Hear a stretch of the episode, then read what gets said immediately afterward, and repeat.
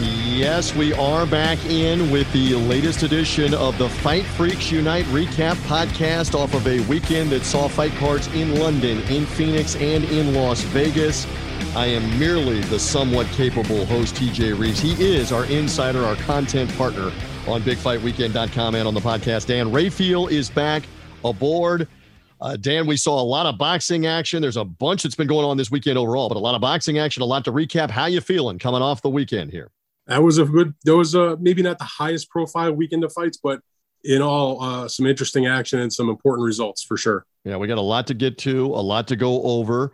I should mention, I have rehabilitated the voice a little bit. At the time we're taping, I have just gotten back as my Tampa Bay Lightning. Dan rolls his eyes. He doesn't care about hockey. My Tampa Bay Lightning are going for 3 Stanley Cups in a row. They've won game 3 at home on Sunday. My twins were there with me, Dan Rayfield, my 14-year-olds. My father was there with me. We had a great day. I have some voice left. Dan's going to carry the day. Dan's going to carry the day as he always does on Fight Freaks Unite. So we're amped about that. We're excited about that. Well, hold on. To get to, for sure. You're amped about that. Yes, yes. We in my household, I should say, not you. You're not a hockey guy.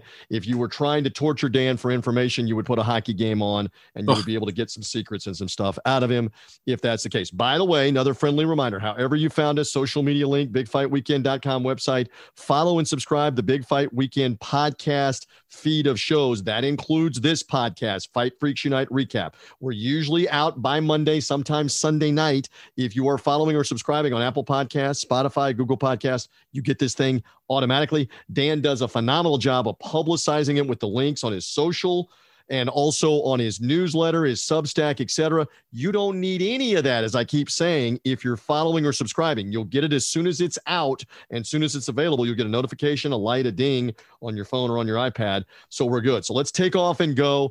Matchroom boxing fight card was the first one up on Saturday. Light heavyweight contender battle in Britain that saw Joshua Buatsi defeat Craig Richards. That was not a surprise. We believed going in, Buatsi would win. By the way, you pegged Buatsi by decision before this fight. You even said so on our new BetUS show that we now do, prognosticating and handicapping on BetUS TV and the BetUS social channels. You said Buatsi by decision. All right, in the recap mode, Dan Rayfield, what did you see? What did you think? First of all, first and foremost, and this is always the first thing in my mind because I try to advocate for the boxing fans of the world as much as possible, it was a hell of a good fight. If you watch that fight, it was worth your time. Those two guys, both Buatsi and Craig Richards, they came to fight. They laid it all on the line. They put on a hell of a show. You know, they were battling for, as we talked about in the preview, bragging rights for Britain. Certainly they're both from the same area, you know, same city in London. It was important because it put them in position. It was a WBA elimination fight, so they get one step closer, not quite there yet, but closer to a mandatory title fight. So, you know, there was a lot at stake for the two guys, and they showed it in the way that they fought. It was a very, very good fight. But as you and I agreed on, and I think most people thought, all due respect to Craig Richards, who put up a hell of a fight, and his loss has grown in stature to Bivol based on what Bivol did to Canelo. But Buatsi, younger, a little bit of a heavier hitter, a little stronger, a little quicker, just a little bit better in every phase of the game. And it showed. You know, he took some shots, but he delivered more, and he won a competitive but clear decision on the judges' scorecards, 116 to 112, 115, 113, and 115, 113. But a very good fight, and he moves on. And I think, you know, the future is bright for him. But Craig Richards, you know, I don't want to say he's now just a stepping stone, but you know, all it's going to take is for him to have one more, you know, get a good performance like he had against Buatsi, but get the W, and he's right back in the picture. In terms of Buatsi, he wanted to be spectacular. Who doesn't? He didn't get the knockout. You explained some of why. Richards is tough. He lasted with Bivol for 12 rounds. Do we read anything into that, or do we just say, hey, credit Buatsi for getting the win, the decision win, impressively? Yeah, I mean, he got the win. He did what he had to do. Winning is most important. Second to most important in terms of besides the victory is, you know, look good doing it and entertain. And he got the win, and he looked pretty good, and he entertained. So he checked the boxes. You know, he's trained by Virgil Hunter out of the Bay Area in California, who, you know, is a brilliant sort of guy to break down the videos. And, you know, they'll go back and watch. And I'm sure knowing Virgil, as long as I have, you know, he'll find things that he thinks that Buatsi can improve on. They'll go to school on that in the gym. And, you know, hopefully sometime, you know, at least one more fight this year, maybe even two more, depending on how, what the title picture looks like. But I would expect that, knowing Matchroom's aggressiveness with some of their fighters and the number of events that they put on, that you'll see Buatsi hopefully take another step up to an even bigger fight. You've done this now a lot with me. You knew right where I was going. That's where I was going next. So Bivol has the potential rematch with Canelo Alvarez. We don't know if that's going to happen. We talked previously on the recap podcast about Zurdo Ramirez in the U.S., the Mexican-American who was victorious. He's now won several fights at light heavyweight. He's now considered, I guess, the W. Dan, sort it out for me. Is he the WBA number one because of the eliminator? So Zurdo would be in front of Buatsi is my point. Right 100%. Now, right? Zurdo Ramirez, before he fought the fight against, you know, that he had the previous week, you know, 1 week earlier from Buatsi, when he fought Dominic Bocel, he went into that fight already being the mandatory. When he defeated Gunniewski Gonzalez in the previous fight, he became the mandatory contender. When he defeated Bocel, he retained that position. He could have lost that position had he been defeated in the fight. So he is now sitting as the next WBA mandatory whenever that gets called. Buatsi's victory moves him up one more spot in the rankings, but puts him ever closer to, I guess, what could be considered later on down the road, at some point, a final eliminator. But it was still a very critical victory, official eliminator or not, because he got a win against a good opponent who had fought for the world title, the WBA title, as it turns out, in Craig Richards. And so, therefore, he takes another step closer. But that was not to become the mandatory. I think a lot of boxing fans, they confuse these things. Just because you're the number one challenger in an organization, just because you win an eliminator does not necessarily mean you are the mandatory contender. You know, they have to say you're the mandatory or that it is a final eliminator. In the case of the Bivol fight, it was a final eliminator. In the case of the Buatsi fight against Richards, it was not a final eliminator. But, you know, all fights in essence are eliminators, because if you lose, you're kind of screwed. But this had more of an official capacity to it. But it was a good win for him, and he moves on. Just one more, because I want to move on to the Top Rank show, obviously, in Vegas, and then the Showtime PBC show in Phoenix. Anthony Yard is a name that comes up for our fans that are in Britain and England. Again, we're giving you a lot of love here at the beginning of the Fight Freaks Unite recap podcast. Yard, I realize, is promoted by Frank Warren and Queensberry, and their enemies with Eddie Hearn and Matchroom. But is there any chance that a Buatsi Yard comes together? Is that worthwhile? Because Buatsi clearly isn't going to get a fight with Zurdo Ramirez anytime soon. He's not going to get a title shot. Do you buy any of that? Am I just being fantasy land matchmaking? I think you're being a little bit in the fantasy land, although that is, you know, the reality is that Yard and Buatsi probably are the two best light heavyweights in Britain. You know, Yard got a world title fight in the WBO, where he acquitted himself well, but got stopped against Sergey Kovalev a couple of years ago. That would be a great fight. I mean, you know, Eddie Hearn made the point. I was watching the broadcast on DAZN, and he was making the point that, you know, if you can't get the world title fight, then make, you know, and it's just not there, not available for you, but you still want to fight. You still want to put asses in seats. You still want to make money. You still want to put on the biggest events you can. Nothing wrong with, you know, what they call in the UK a big domestic fight. And Anthony Yard against Joshua Buatsi in Great Britain is a big domestic fight. That would probably put a near sellout or sellout crowd in a place like the O2 Arena. But it's a, you know, for the reasons you mentioned, it's almost impossible fight to make, not to mention Yard, you know, is also very high up in, I believe, the WBO rankings, which makes it even more complicated. So I would not get my hopes up to it. I wouldn't mind seeing that fight. Absolutely. That would be worthwhile to watch, but, you know, it remains to be seen what either one of those guys are going to do at the next for their next fight. So, like to say, don't hold your breath. We don't want you to die. Let's move on the Fight Freaks Unite recap podcast. Again, the Top Rank show in Las Vegas. Let's begin on the undercard before the Janibek main event for the WBO interim middleweight title. Jamel Herring was back out there against Jamaine Ortiz, an up-and-coming fighter. You wrote about this on the undercard. Ortiz, really, I saw some of this. Ortiz in control, Herring beaten, and then Herring did not hesitate after this fight to basically say, I think that's it for me. He did say, that's it for me. Dan, what are your thoughts on that undercard fight? Well, I mean, it was a big spot for him because, you know, Herring was coming off of a knockout loss to Shakur Stevenson where he lost his 130-pound title. He went up to lightweight. Didn't want a soft touch. They wanted a real fight for him. He got a real fight in Ortiz, who maybe not the most well-known, but much younger and a good record and, you know, hungry guy. And, you know, I'd seen him a few times, you know, good style. And, you know, even though he wasn't that well known, I think we spoke about it on our BetUS show, the pick show, where, you know, I thought if you're going to bet, you know, a fight where, you know, that type of situation, I thought that it would be a smart bet to bet on Ortiz based on what the odds were. And it turned out that he won the fight. And it was really because the fight was very even in the first half, but, you know, the younger guy just wore Jamel Herring out in the second half of the fight, and he faded very badly over the last three rounds, was soundly beaten, was a little bit busted up, very dejected afterwards. And in the ring, in his interview on the broadcast, said, well, you know, maybe that's it. And then after the fight was over, you know, I don't know, an hour later, whatever it was, he put out a couple of tweets basically saying, I'm retired. Thank you for everything. You know, I don't want to keep putting my family through this. And he called it a day. Now, look, I've seen many fighters do that after fights, talk about immediate retirement. And I try not to put too much stock in what's said on the night of the fight, because there's so much emotion and, you know, so many mixed feelings. And, you know, you've just had this terrible dejection of losing that sometimes it doesn't stick. And so if Jamel decided, you know, sometime to come back, I wouldn't hold it against him. And I certainly wouldn't be surprised, but he certainly sounded, you know, resolute in his interview afterwards. And certainly if you read the words on the tweet, I listen, if he's retired, he had a good career. I always consider him to be an overachiever. He won a world title. He was a U.S. Olympian. He was a, you know, not that this is boxing related, but he served our country, yes, multiple tours of duty in Iraq in the war. One of the best guys, nicest guys you'll meet in the sport. I mean, I don't know anybody that doesn't like Jamel Herring. He's a great guy. I've known him a long time. And if he's done, and if he's not done, I certainly wish him the best. He's got a lovely family, and, you know, all credit to his career.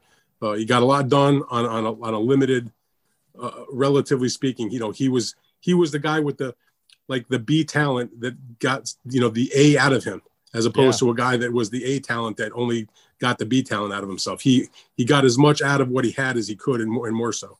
Clarify before we move back to Ortiz, when Herring got that Shakur Stevenson fight and Stevenson beat him in the unification fight, didn't Herring make probably in the neighborhood, and you would know more, of something like seven figures? Did he make close to that or something like that? No, that was more financially secure because he got a couple of bigger fights. Yeah, I mean, that was when he fought against Shakur Stevenson. That was his mandatory defense. Shakur had the interim belt and Jamel had the full belt. He did make a seven-figure payday for that. And for his other fights, he made pretty good money in recent times. You know, those main events, defending the title on on ESPN main events that he had over the last couple of years, they were, I don't know the exact purses, but they were, had to be high six figures. Certainly when he went to the Middle East and had the fight against Carl Frampton, made very good money for that fight. So, you know, he didn't make crazy money where it's like, you know, he may never have to work again, but if he didn't spend recklessly, he should have set himself and his family up very nicely with a very comfortable nest egg, where if you live within your means, you know, you don't have to really work. And I suspect, by the way, knowing the kind of outgoing personality and the type of person that Jamel is, that I suspect that after a break, he'll find a way to stay around in boxing in some capacity, not necessarily in the boxing ring. He's very intelligent about the sport. I can see him being involved in some perhaps commentating. I think he would make a great trainer if that was something you wanted to get involved in. So, you know, he within the sport, I think he might have some options. But for the time being, you know, he had a hell of a career for what it was, and, you know, good luck to him. I think you make a great point. All right, back to Jamaine Ortiz. What about his future and off of what you saw? Just a quick thought on him, and then we'll move on to the main event. Listen, he did what he said he wanted to do. If you listen to his pre-fight comments to him, it was a big deal to go out there and to take on a former world champion, a guy with some notoriety, with a good name in the sport, get that win. Every fighter on the way up, one of the first benchmark things in their career is to put that name of either a well-known contender or a former champion on your record. It helps just catapult you to the next level. And that's exactly what he did. He won. It was not controversial. You know, he got the job done. And he'll move on. I mean, I don't know if I think he's automatically like a top contender in the lightweight division. He even talked about in his post-fight interview, maybe he's going to move up to 140 pounds, but there's a lot of action in the lightweight division. And based on that kind of victory and the entertainment value of the victory, I have to think that there'll be something out there for him that's on a bigger level that will help him, you know, that's the kind of win that will push him forward. And, you know, it was a good victory for the kid. Always love this man's insight. Dan Rayfield with me here as part of the Fight Freaks Unite recap podcast. We're on the Big Fight Weekend podcast feed, coming off the weekend main event for the Top Rank show in Las Vegas at Resorts World on ESPN Plus. Saw Janibek Alimkanuly, I think I got that right, win the WBO interim title fight. Can I just say to you, I mean, I defer to you on these, but Danny Dignum Dignum of England, my goodness, just did not look like a top 10, much less a top 5 fighter there, completely overwhelmed. How much do we credit Janibek? We thought he would win, Dan, in the preview mode, you and I, but that was almost like over before it began because the guy looked scared from England. It didn't look like he wanted to be there. That's easy for me to say. I don't get hit for a living. That's easy for me to say, but that, I mean, I know Janibek has got a lot of star potential, but the other guy did not look like he wanted to be there, and it was not pretty. Listen, from what I saw. What did you see? I saw a guy just get completely erased. I mean, there's levels in the game is the point. Janibek is a star amateur, top-level amateur Olympian for Kazakhstan, which has a good amateur program. So, you know, you can make an – I mean, I'm not saying it's easy, but relatively speaking, you can make an Olympic team from certain countries a lot easier than other countries, because the talent level in your country is maybe not the greatest. It's a lot harder to make the Olympic team from a country like Kazakhstan than from some other countries. And he was that guy on the Kazakhstan Olympic team. And he's looked tremendous as a professional, even though he's only had, you know, about a dozen fights. I've seen him fight many, many times since he turned pro. He's been on the fast track. It's been hard to get him opponents. You know, to Dignum's credit, when offered this fight, because they reached him in the WBO rankings, he accepted. So I give him props for deciding to come over to this country. He's never fought outside of England until Saturday night.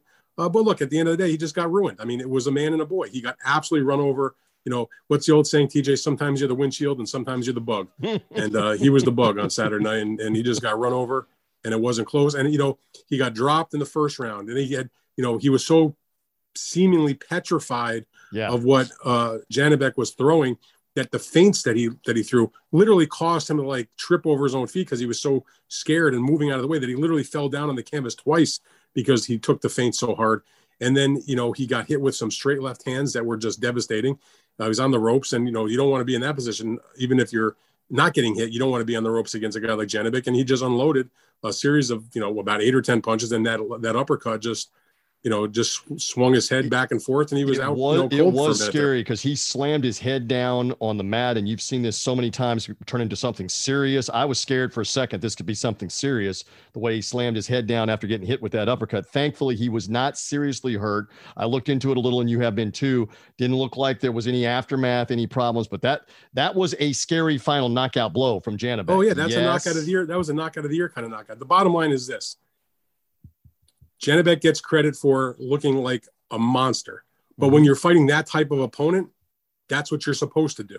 So I give him credit for the win. I don't want to get too carried away about Janibek because it was Danny Dignum. Let's not get stupid about it, but it's not like he let him hang around when you have an inferior opponent. And listen, this is why, and I've gotten ragged on for years because I always punished guys like Guillermo Rigondeaux, not because they're not talented, because they would face a guy like a Dignum who had nothing for them.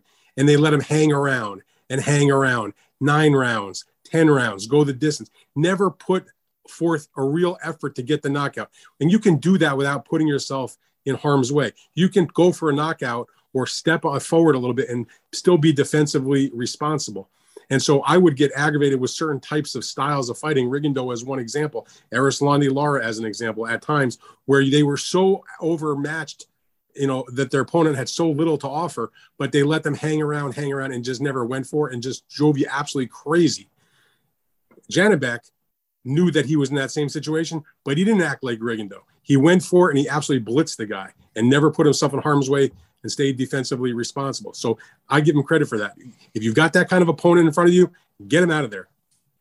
Okay, so that leads to the next question. I mean, I know I agree completely with you. Thank you for saying it. We get so caught up in the hype. You're listening to the ESPN broadcast or you're reading social media as soon as the fight's over. Oh, he's the best fighter at 160 in the world or the most devastating. Can we settle down? Jermall Charlo can hit. You know this, Dan. I'm not preaching at you. Sure. Jermall Charlo can hit. Jaime Munguia can hit. Put either one of those guys in there with that guy, and it's a real challenge for him. So let's just settle down on he's the toughest. Oh, I mean, Triple G's a challenge for him. Yes. Demetrius Andre's a challenge for him. I mean, there's guys in that weight class who are at a world-class level that are a different level by a lot than a Danny Dignum, you know, and I'm not trying to rub it into Dignum because he got blitzed like that. Yeah. But again, let's face it, that is a difference of a world-class fighter and a guy that's, you know, good, but nothing spectacular. He was, you know, I mean, he had never even been at the top level of the European fights. He was never like the European champion. I don't believe he was ever even the British champion, you know, didn't take those steps. So, you know, again, taking a step back, it's exciting to see a guy like Janibek do that, because I remember, and it's not quite the same because Janibek has been fighting here since he turned pro. He's been seen on a lot of top-ranked undercards, even if never in the main event. I must admit, though, when you see him do that to that kind of opponent, I felt a little bit like I felt when I had saw Triple G in his first American fight against Greg Proxy years ago. Now, again, Triple G was an Olympic silver medalist. I had followed him as a young professional fighting on, in the early days of YouTube. But now every fight's on YouTube, basically.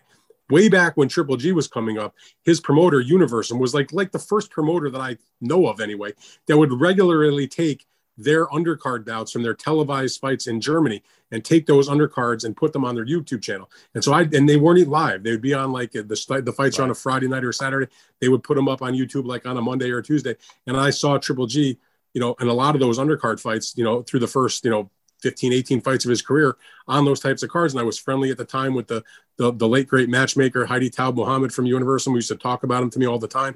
So it's not quite the same, but I had that same emotional rush of oh my God, this guy is an animal, when I saw what Janibek did to Dignum, as I did to a slight degree when I saw the way that Triple G looked when he made his HBO main event debut and just ripped apart Greg Proxa in that fight back years ago.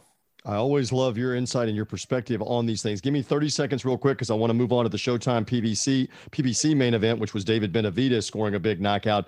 Janibek next fighting. What would you like to see? What do you think happens? He's got the interim WBO title. What's on the horizon, if anything, if we know, or we just got to play wait and see? No, I mean, he's going to top rank. Well, because of the way he scored that knockout, I'd love to see him come back, just in a few months. He didn't take any damage, and the way you create buzz and excitement and get people pumped up is you score a knockout like that, and you put on that type of performance is hopefully your people can get you right back in the ring because you stay in front of the media, you stay in front of the fans, you stay in front of the TV folks, and it just creates that groundswell. I don't think he'll be back that quickly. Obviously, they got to deal with the political situation of what's going to happen with the title because I suspect that Demetrius Andrade is not coming back to 160 to defend against him. Plus, Demetrius is out for at least about 4 months because of the shoulder injury. So at some point, you got to believe that Janibek's interim tag is going to be taken away and he'll just be elevated to the WBO champion. But I suspect also that he probably will fight at least once before that occurs. So it'll just be up to Top Rank to try to put him on whatever card it is, whether it's a main event or on as a co-feature on a big undercard. And try to find a guy that might be able to stand in with him for a little bit. But I know one thing: whatever he does next, I'm going to be either in the arena watching or in front of my TV watching, because he's a guy that has now become must-see TV. Yeah, he's got a big punch. There's no doubt. Let's move on. We save the Showtime PBC main event, the WBC interim super middleweight title bout for David Benavidez against another David Lemieux. And I got to say up front here that we talked on that BetUS preview show. Again, one more plug for us doing that on Fridays. We debuted it last week, that we were kind of questioning the under-over at 4.5 rounds that BetUS had set for the line. I did check on Saturday, and it was remaining around 4.5. There must not have been a lot of money coming in on the over. We were both saying, look at the over for Benavidez. Man, once that fight began, kind of similar to Janibek, Benavidez to me against Lemieux, the former IBF middleweight champion, Benavidez in front of kind of the home region fans was inspired, looked bigger, and just overwhelmed him. That's what I saw. What did you see? It looked like a matter of time early on, didn't it? No, I saw the same thing. I mean, Benavidez, as I said on the show before the fight, why I thought the over was a legit bet was because he's not a big fast starter. That he, it takes him usually a couple of rounds to get in the groove. Lemieux's usually shown a good chin. He only got knocked out in the most recent time. It took Triple G in a title unification fight as a middleweight to knock him out. It took him 8 rounds. So I figure if he can stand in there with a prime Triple G, the biggest puncher you'll ever see, that going even just 4 or 5 rounds against Benavidez, not a fast starter, was not a reach. But when he got hurt with the shot at the end of the first round, that really, frankly, the referee thought about stopping it. He only let it go. He said in the post-fight, Harvey Doctez, who was an excellent referee, let the fight go because the bell rang. So he figured, it's a championship level fight. It's a big main event. He wasn't hurt to the point where he couldn't continue. He let him get the 1-minute rest period and see what he can do. One thing you got to say about David Lemieux, even though ultimately he got destroyed, game, put up, all tip of the hat to David Lemieux for the heart, iron balls is what we say. Just, he was up there swinging for the fences. He was, he was going to go down swinging, as they say, go out on his shield. If he's going to lose, he's going to give it every effort. And the one thing that he did have going for him is he is a good puncher. He just could never land the pinpoint shot on Benavidez, who you said was much taller, certainly looked much thicker. And it was an exciting one-sided fight because of the heart that Lemieux showed. But by the time it was over, he was bleeding all over his face. He was taking heavy shots. Benavidez with the left hooks, with the uppercuts, and almost knocked him out of the ring on the first knockdown. And then finally, when he was just getting beat on, David Lemieux's corner, did what a corner is supposed to do. They protected their guy. They threw the towel in and saved him. And, we'll see if he fights another day. But it was a devastating performance. But again, it's same with the Janibek win. You see this exciting sort of knockout and people start losing their minds. Like, he's the greatest super middleweight of all time. He's going to beat everybody. Slow roll. It's David Lemieux, an older guy coming up in weight, who was, way, way smaller, who, is an older fighter. A 25-year-old David Benavidez against a long in the tooth 33-year-old in David Lemieux. So again, I like to temper excitement.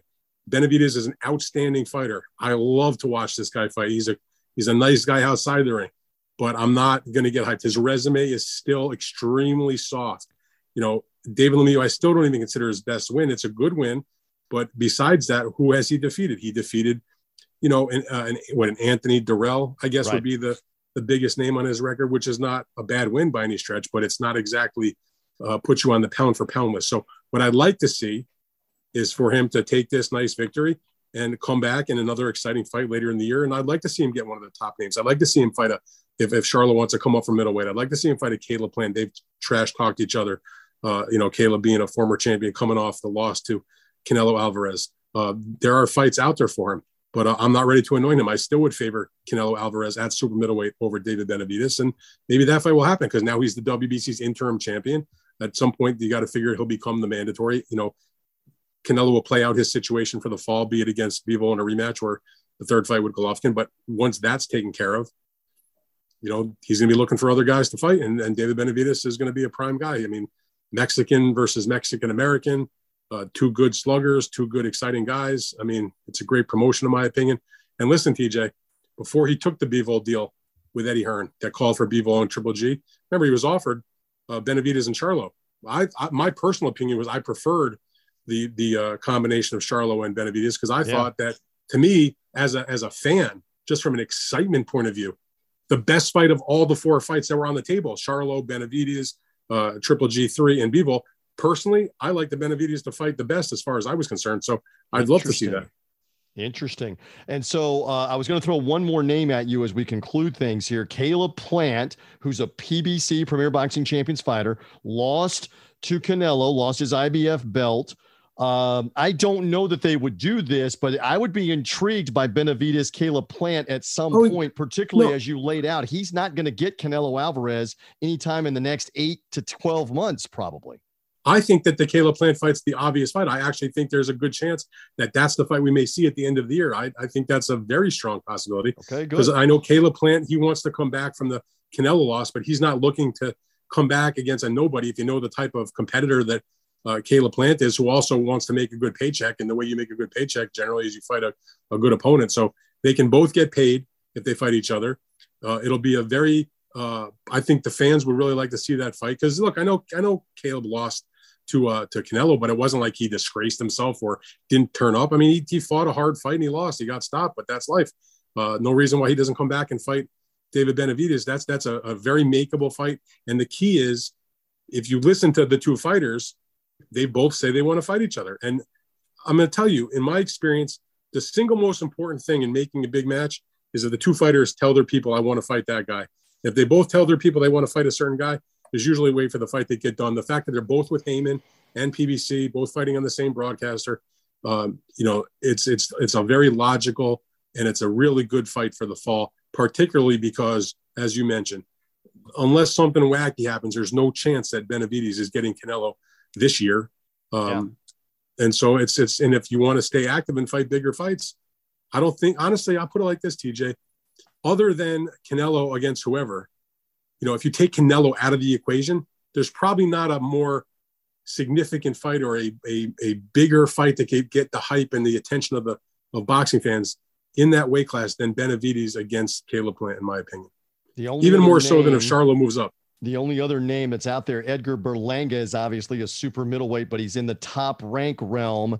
That doesn't even matter because Berlanga is still a prospect. He's not even remotely ready for that kind of fight.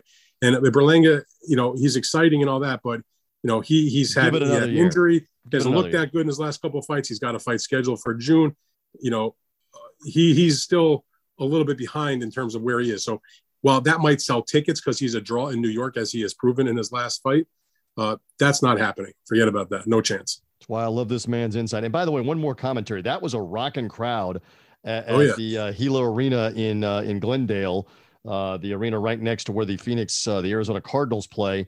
That was rocking. We saw a rocking environment at the O2 Arena for the Buatsi-Richards fight. And in recent fights, I mean, obviously the Canelo Bivol had the atmosphere. Errol Spence and Ugas had over 37,000 tickets sold. We saw those official numbers at AT&T Stadium. The Fury, you know all this, Dan. The Fury, Dillian White had, 94,000. The sport is healthy right now with people showing up and live gates. And that was eye-opening that Benavidez was a draw on Saturday night with a lot of fans in the building for that Showtime one more time. Look, they did a pretty good job promoting the fight. Yeah. He's from the area. He's a Mexican-American, so obviously that's a heavily Mexican area in this country. He is in a very exciting style. If you go to a David Benavidez fight, you're going to most likely see some kind of action, probably a knockout.